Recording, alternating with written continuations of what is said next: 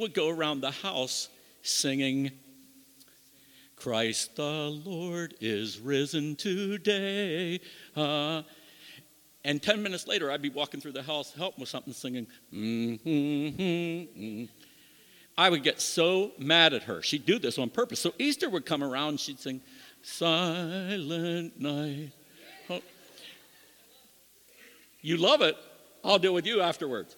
So, so, uh, so I decided I'm going to do one more Christmas song for you today. I wonder if this Christmas they'll begin to understand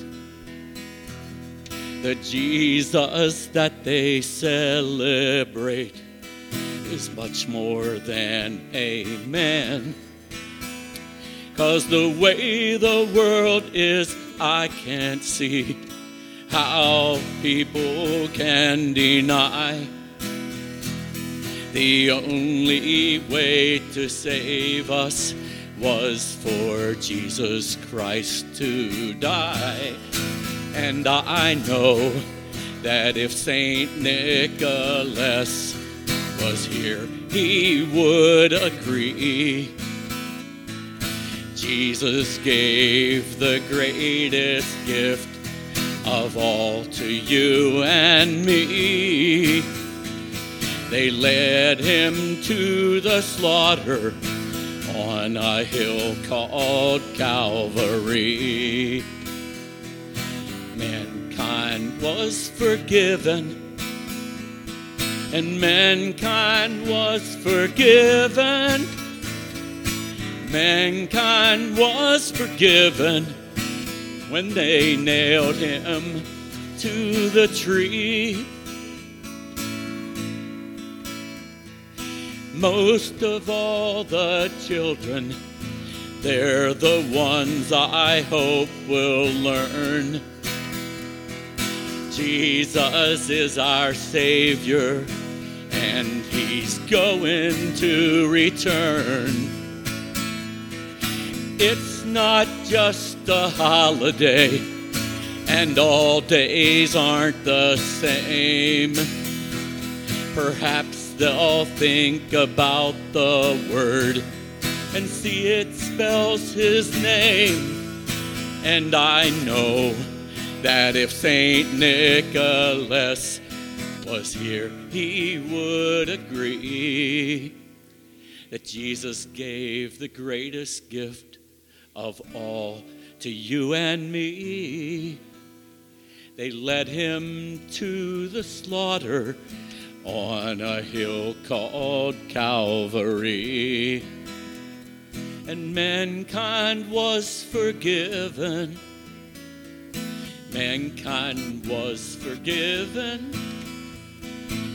We were all forgiven when they nailed him to the tree. So, Merry Christmas.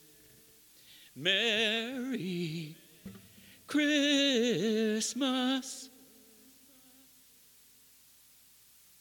Well, Jesus did a new thing. Uh, the Lord had done a new thing in the nation of Israel.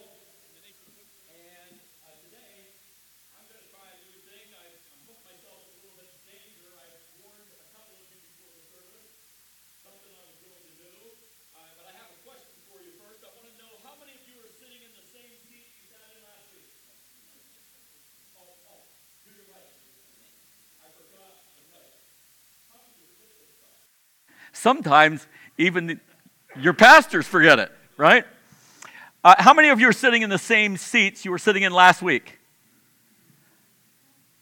How are you sitting? How many of you are sitting pretty close to those seats? How many of you go to the same spot every time you come into the church? You don't want to admit it. I know. It's the old folks who say, ah, yeah, I'm a creature of habit. And you young people, you say, well, I don't want to appear to be like the old people, so I'm not raising my hand. Uh, so here's what I'd like to do. I would like to, you to all move at least three spaces away from the seat you're in right now. No, I'm serious. I'm serious. I mean, I, I'm making it easy. I didn't. I'm not making you switch sides.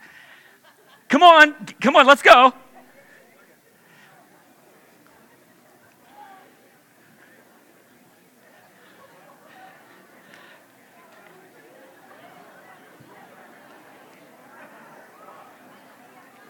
Okay, all right, come on, don't take all day, let's go. Now, I know that. Uh, the, now, wait a minute, I didn't give you permission to talk. Let's go. This, I got to tell you, I love this. Uh, Pastor Jason, Pastor Joe, if you are watching this, you have to do this because this is awesome. The middle is filled. I love it. This is great having this kind of power. I'll tell you the why we, I did this today because this is, we're celebrating the new year, right? Happy New Year, everybody. And I just want you to know that there's a new thing happening. And the new thing is not that you have to stay in these, stay in these seats next week. But uh, I would like to tell you a little story in this new thing that has occurred this morning. Uh, it was years ago. I had a good friend in Ohio. It uh, was a pastor. His name was Jim. And Jim uh, moved, went into a new church. And in that new church, uh, the folks had built this church, and it was not really growing much. Uh, he was a young pastor. It was an older congregation, and he was, it was just uh, chomping at the bit to have great things happen for God. And uh, new people started coming into the church as he was going out into the community and meeting people and inviting them to church. And, and they were excited and were coming in, and they would sit down in, a, in one of the pews. And as they were coming in, people, uh, the people who had built the church, when they donated the money for the church, they had their names engraved in the seats. Their names were engraved in the seats. Teresa, I can't get used to you over here. I was looking for you over there. Okay, so anyhow, the people in the church, as new people were coming in and sitting down, didn't know anything about the traditions of that church. They were sitting in these people who come in, and it was their seat, it was their pew, their name was on it, and they would just stare at people and make them feel uncomfortable. And the people were, the new people were so upset at how they were made to feel that they were leaving. They weren't coming back.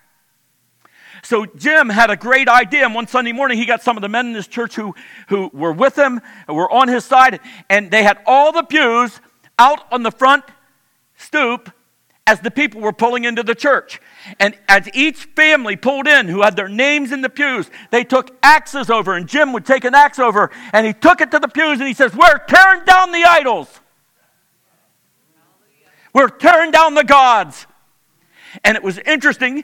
The people were so offended. The old folks, the people who had bought pay, and paid for those pews, they were so offended they just drove off, never came back. That morning, the people who stayed sat on old rickety chairs, or some sat on the floor. And you know, within eight months, revival had come to that church. And I'm looking and I'm saying, What do you have your name on that is old, not new? And because throughout the scripture, the Lord said, I'm going to do a new thing. I'll put a new heart in, a heart of flesh, and not a heart of stone. I'll take that heart of stone out, give them a new heart. Uh, the scripture says in Corinthians, if any man is in Christ, he's a new creature.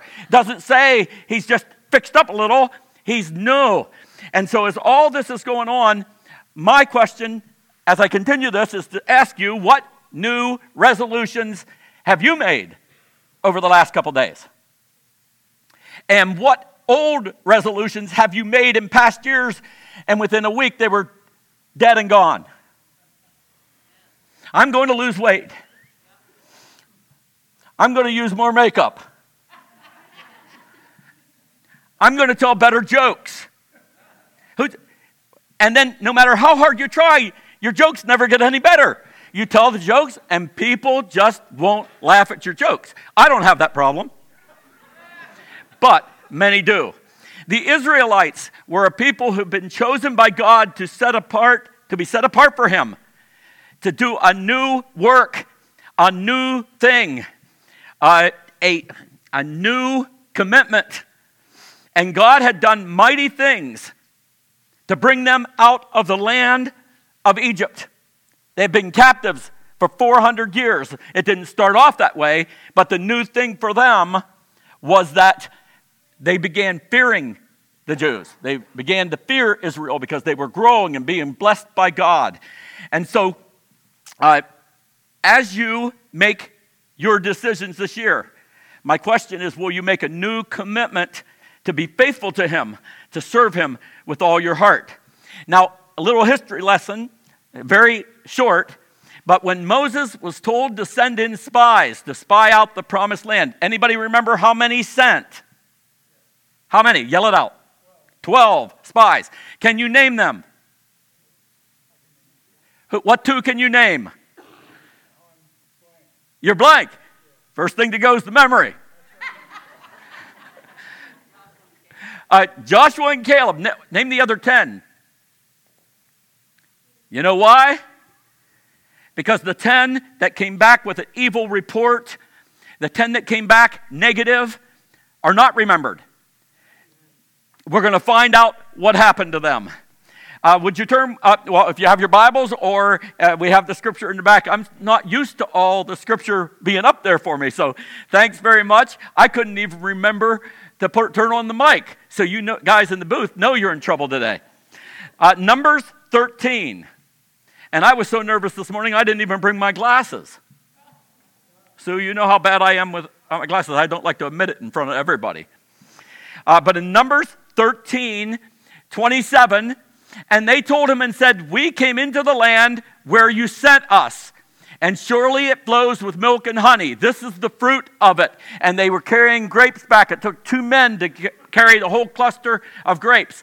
They saw all these different things that were going on, and that the Lord had blessed the land, and the Lord said uh, through Moses, Go check out the land, find what it's all about.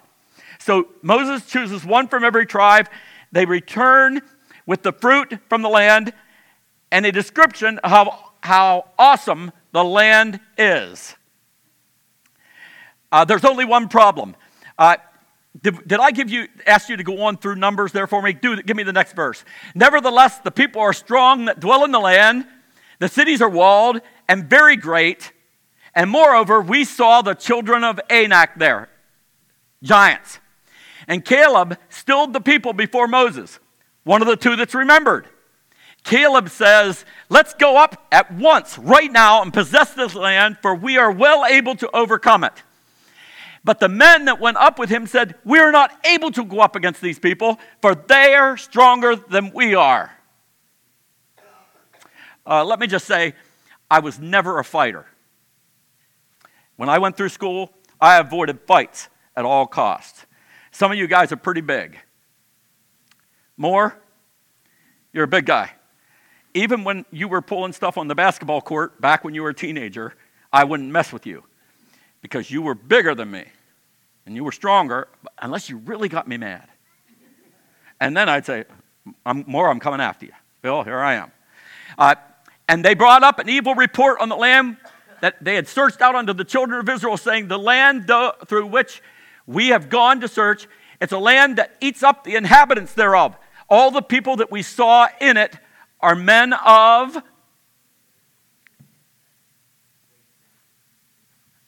great stature. I'm sorry, it's not on the back. Okay. They're men of great stature. Uh oh. Here we go. This is part of their report. And there we saw giants, sons of Anak, which came of the giants, and we were in our own sight as grasshoppers, and so we were in their sight.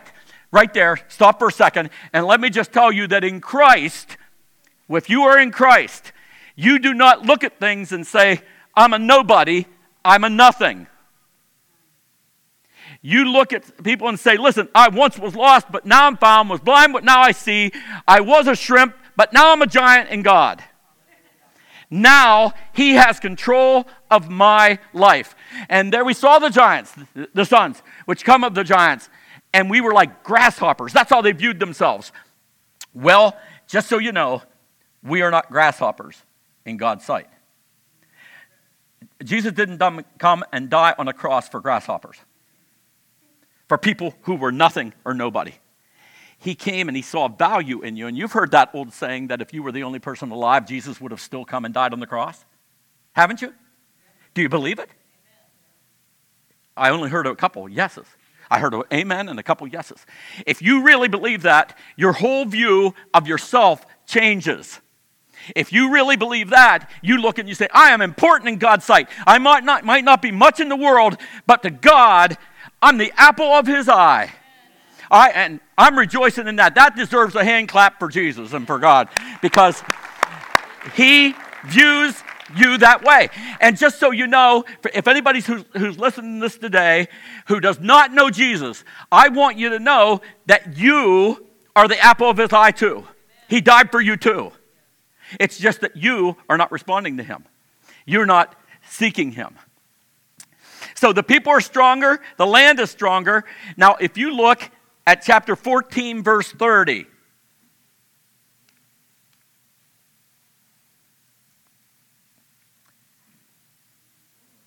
Okay. I'm throwing you a curve, I realize that. One more back, if you can. Doubtless you shall not come into the land concerning which I swear to make you dwell therein, except for Caleb the son of Jephunneh and Joshua the son of Nun. Why did he do that? Because they were the only ones with a faithful, positive, good report for God. If there's a new thing that needs to occur in this land and in our church this day, in this new year, uh, the thing that needs to happen is that we need to stop doubting God, stop questioning what He's doing, and just say, Yes, Lord, your will. Whatever you ask, whatever you want. Uh, so, uh, we're going to go back to where I told you we were at before, and that Numbers 19, 31, 32, and 33. Okay, I'm switching you back. Here we go. I did not mean to throw you that curve. Jason, this is Pastor Jason's chance to go grab a Coke because he's watching one video, right? But your little ones, which said you said would be a prey, them will I bring in, your children, and they will know the land which you have despised. The people of God despised the land. What caused them to despise it? This, their view of those who were there already. But as for you, your carcasses shall fall in this wilderness. This is what God says. Because you could not give a good report, because you could not give a positive report, you will die in this wilderness. And your children shall wander in this wilderness 40 years and bear your whoredoms until your carcasses are wasted in the wilderness. Listen to me, friends. Church, check this out. God, if you refuse to trust Him and you refuse to hold on to Him, He'll still save your children. He'll still work on your family and save those who were who are faithful and were young and were not yet taught to be disobedient. Tell me, how many of your cho- uh, you parents take your children and say to them, you, I told you to do the dishes and you're doing them. What's wrong with you? I told you to take the trash out and you took it out. Are you crazy? Do you teach your children to disobey? Do you? You don't have to teach your children to disobey. There are those who argue that we are not born with a sin nature. Well, if you argue, if you have that argument, you've never had children. Because about the age of two, they start disobeying and you don't have to teach them to do it. If you want them to obey, obey, you want them to be obedient, respectful children, you teach them to do it. But if you want them to be disobedient, don't teach them anything. And if you don't teach them anything, they will be disobedient. You know it yourself. I'm not telling you anything new today. And so uh, it's, it's interesting that in all of this, uh, you're looking for Numbers 14 11, gang. Numbers 14 11 all these signs that the Lord says, I have done, and they have immediately forgotten what I've done. The Lord said to Moses, How long will this people provoke me? How long will it be ere they believe me? for all the signs that I have showed among them, all the miracles that got them out of Egypt, fell upon the Egyptians and never touched them. Uh, all the miracles, the, the, the rock that Moses struck, and the water came out, and they all had water. But sometimes, and we don't have the scripture to this, so I'm just going to go this route.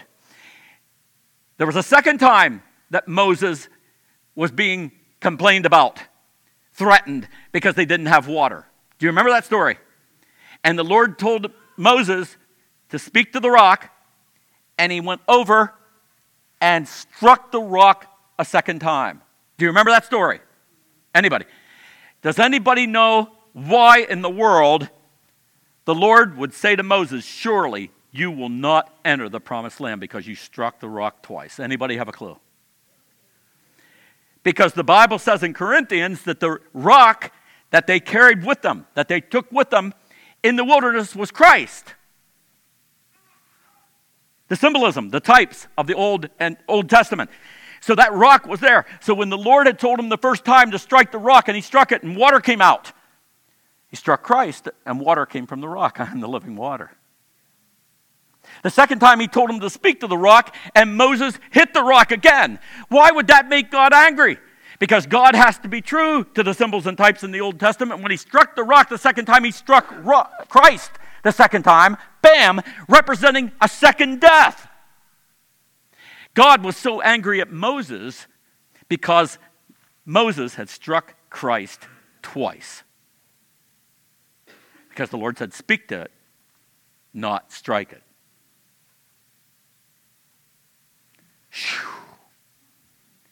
So even the man of God couldn't enter the promised land. Now, was he saved? Was he right? Was he God's man? Yep. But God has to be true even to those who have a high calling in their lives. And so, in this situation, uh, even Moses could not get in. So, in Numbers 14, 22, and 23, Because all those men which have seen my glory and my miracles that I did in Egypt and in the wilderness, and have tempted me now these ten times, and have not hearkened to my voice, surely they shall not see the land which I swore to their fathers, neither shall any of them that provoked me see it. Uh, let's go on to 24. But my servant Caleb, because he had another spirit with him, has followed me fully. Him will I bring into the land wherein he went and his seed shall possess it. Caleb, and then later, and you'll see later, Joshua, the only two to get in. And the results of this, tell me, what are the results of this happening? 14, 33, and 34. And your children shall wander in the wilderness 40 years. They will bear your whoredoms until your carcasses are wasted in the wilderness. After the number of the days in which you search the land, 40 days, each day a year curse. Shall you bear your iniquities even 40 years, and you shall know my breach of promise. A 40 year curse. So, for 40 years, what experts say should have taken the nation of Israel three weeks wander until the unbelievers and the unfaithful die. Let me ask you Here's another question. I ask more questions than I give you information. How many of you have struggled through something for years that if God had taken control of, could have been dealt with in a day?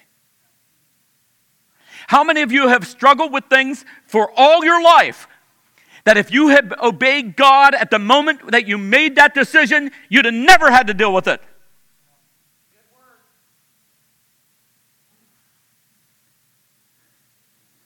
How many of you want your children to make a decision that will harm them all their lives? That they'll carry with them. They might get saved, they can still get saved. God will still save them. But they carry that burden with them of what they did, that disobedient act that they did way back then. Right? Are you with me? Do you understand? We make decisions and choices that just ruin us.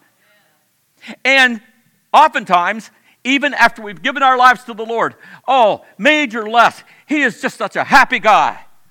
He's, he's a fun guy to be around. He just loves the Lord. And I'm thinking, oh, God, I wish I loved you as much as a lot of people think I do. God, I wish I didn't have those thoughts go through my mind, and I'm always fighting with them, the battles and, that you're going through. And it's because of decisions I made when I was 12 and I still battle after all these years. Oh, I'm saved. I'm serving Him. I'm seeking Him. I'm praying like a crazy man that God will keep me delivered and keep me faithful and keep me honest and keep me pure. But those times when it's not happening, I'm saying, Lord, you got to save me now more than ever. So I'm not to, we're not going to do this today, but if you read the rest of chapter 14, you'll find out what happened to those men that came back with an evil report. God killed them with a plague. Now, I'm not even going to compare that to the plague we're going through in this day and age. I won't even compare it, it's not the same. But this was a punishment of God. And as we evaluate all that's taken place, I would just say to you that through all of this, through Moses leading the nation out of bondage, and God giving Moses the Ten Commandments, well, you know, it's not really the Ten Commandments. There's like 600. A, a, a, good friend of mine who sponsors trips to Israel every year, he's very good with a number of rabbis in Israel. And he tells me that he had said one day, How would I come and be, be become a Jew?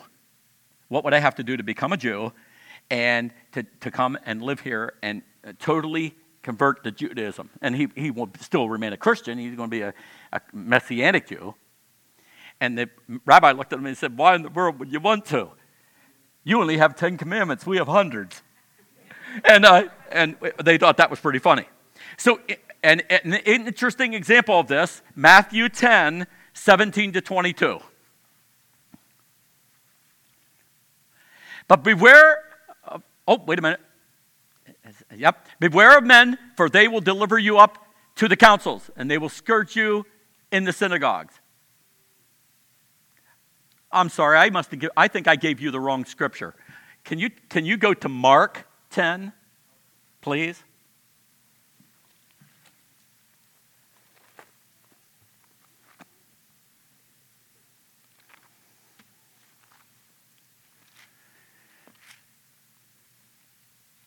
That's it. Thank you very much. That was a mistake on my part. And when he was gone forth into the way, there came one running, kneeling to him and asked Jesus, Good master, what shall I do that I may inherit eternal life? Jesus said to him, Why do you call me good? There's none good but one. That is God. You know the commandments don't commit adultery, don't kill, don't steal, don't bear false witness, don't defraud, your, but honor your father and mother. And he answered and said unto him, Master, all these have I observed from my youth. Stop right there. Don't move it. Don't Take it back. Don't let them see, look ahead. So, in that scripture, the rich young ruler who is not saved comes. He, do, he knows he doesn't have eternal life because he's asking, How can I get it? He says to Jesus, How do I, how do I get eternal life? And Jesus quotes five or six things there that he must do. Did you notice anything about that? Does anything stand out there to you? everything that Jesus says to him that he must do to inherit eternal life. And the man responds, I've done all these things. Are all about the relationship with you and you. The man and his neighbor. Go back to them. We're going to read them again. Don't, you know the commandments. Don't commit adultery. Don't kill. Don't steal. Don't bear false witness. Defraud not honor your father and mother, all about our relationship with our fellow man. What's missing? He says, We're going to go on now. And, and Jesus, beholding him, loved him, said to him, One thing you lack. Go your way. So, whatever you have, give to the poor, and you will have treasure in heaven. And come, take up your cross and follow me. And what does the man do? And he was sad at the saying and went away grieved, for he had great possessions. It doesn't have to be possessions, but for this man, it was. And what does God deal with? He says to him, How have you dealt with your fellow man? He says, I've done all these things, I'm in. He says, But wait a minute, I'm lacking something yet because I've done all those things. The Lord looks to him and says, Well, how's your relationship with God? You, you're a good neighbor, good husband, good dad, good grandpa, good wife, good mom but you haven't given it to God. You need to do a new thing, sir. And the new thing is take everything that is taking God's place and get it out. Do you want a New Year's resolution that'll mount to something? Give God everything.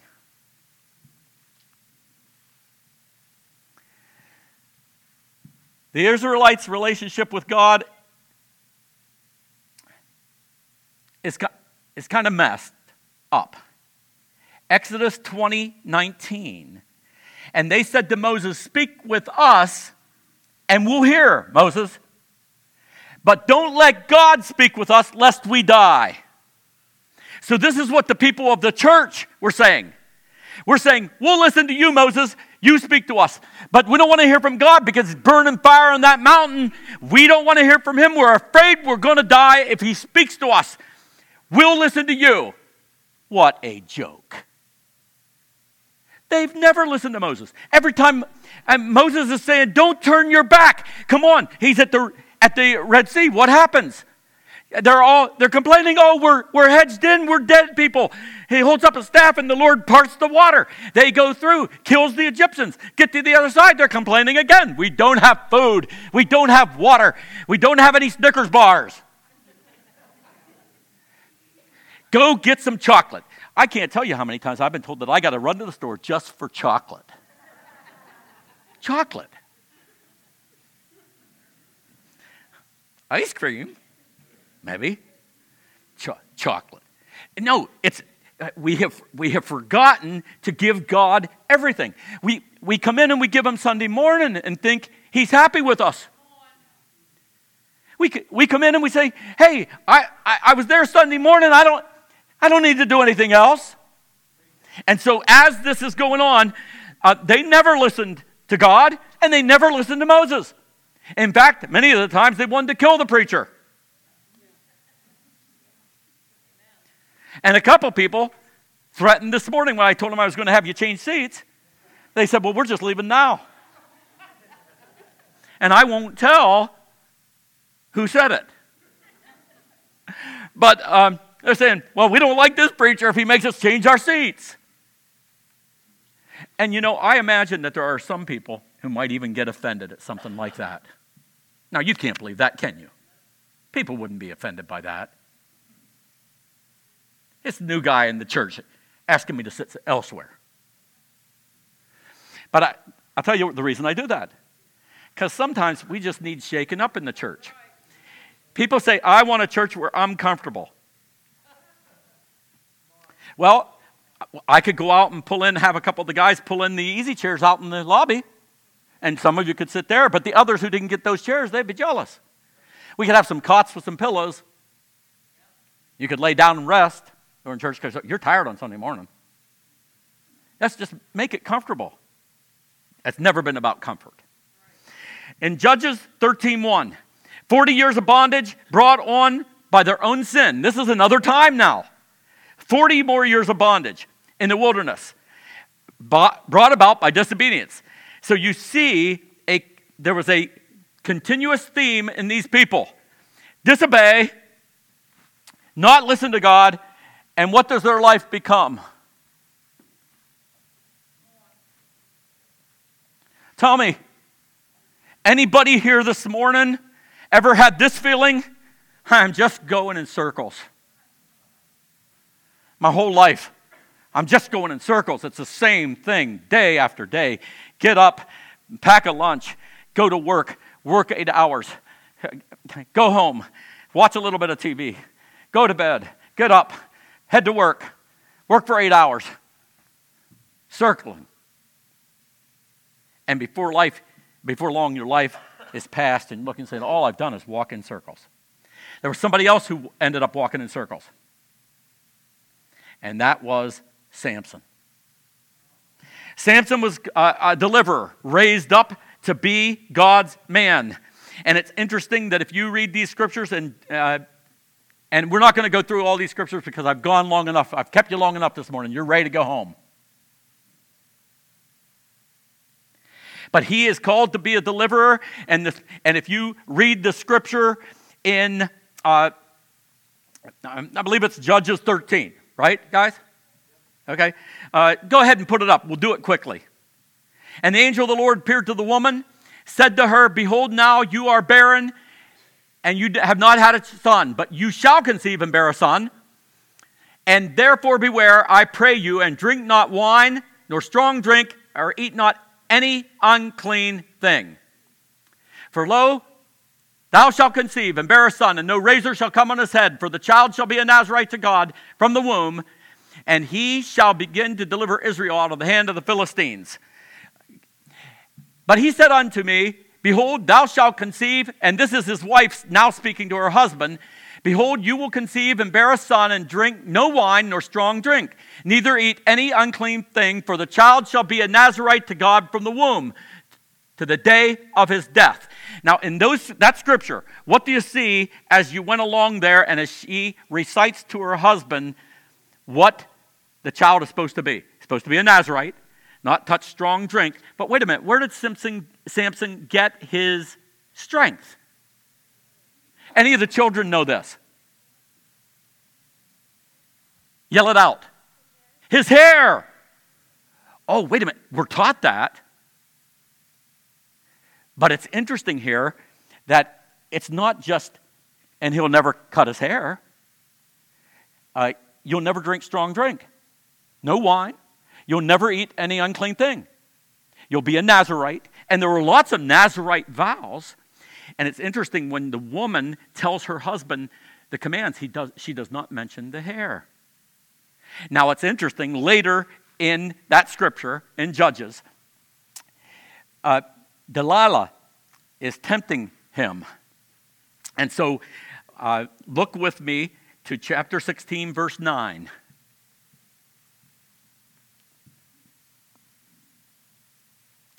Now there were men lying in wait because they have said to, they said to the woman, "Here's what we're going to do. Here's what we're going to do. You you trick him, we'll pay you all kinds of money. We'll make you a rich woman if you get him to reveal the secret of his strength." So they were lying in wait, abiding with her in the chamber, the enemies, the Philistines, and she said to them, "The Philistines are upon thee, Samson." And he broke the withs as he was tied with new ropes and, and uh, all these different things that she was trying to, he was trying to get. Um, he was teasing her. He was jerking her around. So she had tied him up. He broke them. Uh, the bow is broken when it touches, like the bow is broken when it touches the fire. So his strength was not known. He, he threw them out. He beat them. Delilah says to Samson, Behold, you've mocked me. You told me lies. Now tell me, I pray thee, uh, how you might be bound and your strength gone. And he said unto her, If they bind me fast with new ropes that were never occupied, then shall I be weakened as other men. And you know it didn't happen because he broke the ropes and he's out. Delilah therefore took the ropes, bound him. The Philistines are upon you, Samson. And there were liars in wait in the chamber. He broke them from his arms like a thread. And Delilah says, Samson, you've mocked me again. You've told me lies. How can you say you love me? If you weave now, how can I get your strength, the secret of your strength? And he says, If you weave the seven locks of my head in a web. He's starting to get grieved by the questions. And as he's being grieved by the questions, he, uh, he's getting closer to the truth. I have written into my Bi- margin of my Bible, aha, we're getting close. It's my hair if you weave it. Can we go on? Is that where I stopped right there? Okay, do me a favor, go to verse 10 to 12. Oh, we did that, sorry. 13 to 14, we got that. 15 to 20. Oh, he fastened it with the pin and said to him, The Philistines are upon thee. Waked out of his sleep, went away with the pin of the beam and with the web, and he has all his strength. He's been unaffected. His hair was not cut, like you said. His hair, right? Let's go to the next one. She said to him, How can you say I love you when your heart is not with me? You've mocked me these three times and have not told me wherein your great strength lies. Now come on, Samson, where do you get your strength? Come on, honey, where do you get it? Come on. You men don't know what it's like to be nagged like that. And it came to pass when she pressed him daily with her words and urged him, his soul was vexed unto death. He told her all his heart. There has never been a razor on my head, for I have been a Nazarite to God from my mother's womb. If I be shaven, my strength will go from me, and I'll become weak and be like other men. Hold it right there. Because what happens is now he's told the truth. After being coaxed, he is told the truth finally. You cut my hair. But was it really the hair? That's my question. Because he had also had a vow that he'd never drink strong drink, and he's been drinking it up with the Philistines and women, prostitutes. He was never supposed to know ungodly women, and he's running around with prostitutes. He is all this stuff is going on. I believe that the answer comes up next because what happens in all of this is Samson has broken every vow he had made to God. No wine, no strong drink, uh, the food you eat, uh, don't cut the hair. And he had broken all the other vows. The only one left was the hair. And when Delilah saw that he told her all his heart, she sent and called for the lords of the Philistines, saying, Come up this once, for he hath showed me all your heart. Then the lords of the Philistines came up to her and brought money in their hand. And she made him sleep upon her knees. She called for a man. He, she caused him to shave off the seven locks of his head, and she began to afflict him, and his strength won from him. And she said, The Philistines are on you, Samson. He woke out of his sleep and said, I will go out just like I always have. I will shake myself. And he knew not the Lord was departed from him. We teach in Sunday school it was the hair, it was the Lord. It was the Spirit of God within him. That God had anointed him from the very start to be a deliverer of Israel. And the hair was part of it. But he, the Lord was gone, gone from him. Now, the strange thing is, he can't recognize it. Doesn't that make you want to cry out? Doesn't that make you want to run to the altar and say, Lord, have I lost your spirit? Is it gone? Is he gone from me? Because he says, I will get up just like I always have. I'm the man. And he knew not the spirit was gone from him. And they come in. And what happens? Let's go on. But the Philistines took him and put out his eyes. Stop right there. The Philistines only do in the physical what God had already done in the spiritual. His spiritual eyesight is gone. His spiritual eyesight is, he can't see a thing. So the Philistines now, because they have control, because he has given in and rebelled against every aspect of what God promised him, the Philistines put out his eyes. And I want to know if the world has put out yours. I want to know. And what do they do to him? They bind him with fetters of brass and he grind he did grind in the prison house. They tied him like a mule and he's walking in circles, grinding the grain like an animal, blind. But he doesn't have to have eyesight to do that. He doesn't have to have spiritual eyesight to get up and go to work in the morning. He doesn't have to have spiritual eyesight to turn on the TV and watch the football game. He's just walking in circles. So, what happens? I'll draw this to a close this way. A nation that rebels against God will be blinded and walk in circles. And an individual who's been blinded by the world, many who once loved God with all their heart and were filled with strength, are walking in circles saying, what is this Christianity stuff all about? It doesn't work.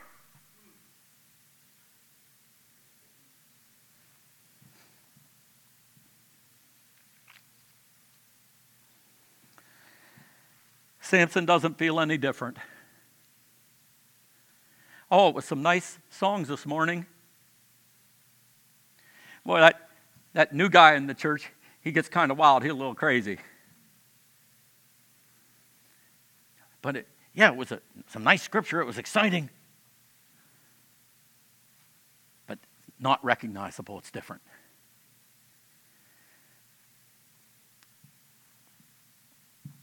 The Spirit's gone.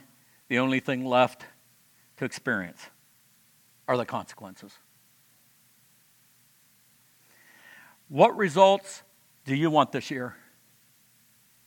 What results do you want today? Do you want a new filling?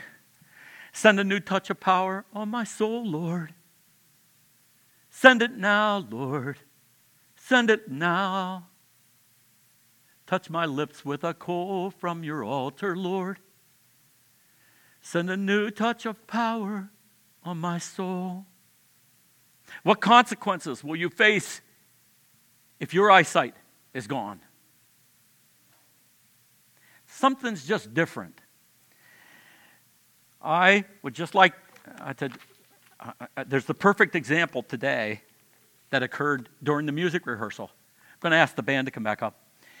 There's a something happened during the music rehearsal. They were up here practicing, and one person was singing a song, and another person was uh, given the beat, and everybody was discussing. And the question rose Are we playing this slower than usual? Uh, something's just not right. And, and I went over and I said, Isn't it amazing that we can sing a song a hundred times, and the hundred and first time something's just doesn't sound right? It's, it can be exactly the same, and we're just like, it's almost like there's musical confusion. But, the, but in this, that's how it can be in the spirit. Lord, I'm just, you know, I'm glad to be at church. I, I love coming to church, but things just don't seem right this morning.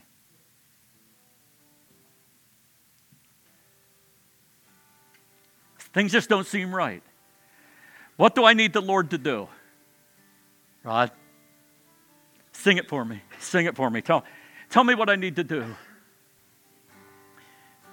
So give us clean hands and give us pure hearts.